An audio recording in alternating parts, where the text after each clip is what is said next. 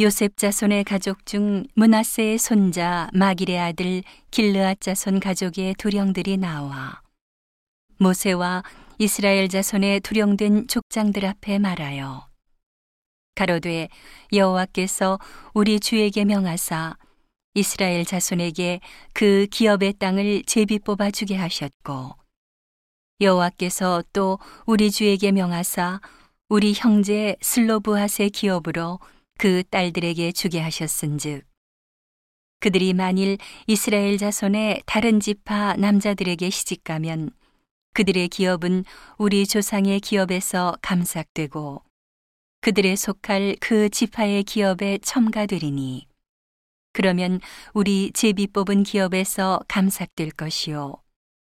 이스라엘 자손의 희년을 당하여 그 기업이 그가 속한 지파에 첨가될 것이라 그런즉 그들의 기업은 우리 조상 지파의 기업에서 아주 감삭되리이다.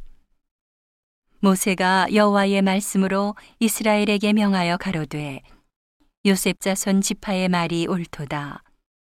슬로브앗의 딸들에게 대한 여호와의 명이 이러하니라.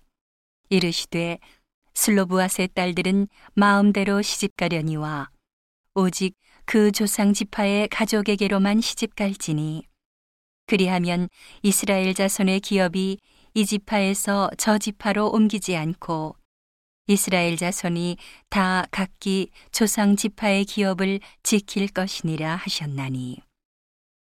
이스라엘 자손의 지파 중 무릇 그 기업을 이은 딸들은 자기 조상 지파 가족되는 사람에게로 시집갈 것이라.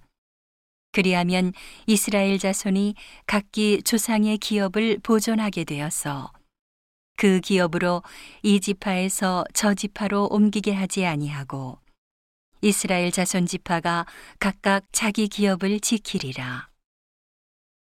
슬로브앗의 딸들이 여호와께서 모세에게 명하신 대로 행하니라.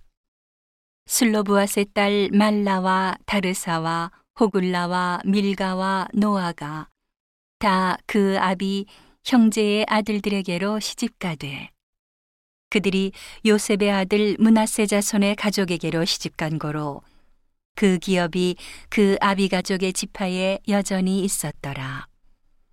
이는 여리고 맞은편 요단과 모압 평지에서 여호와께서 모세로 이스라엘 자손에게 명하신 명령과 규례니라.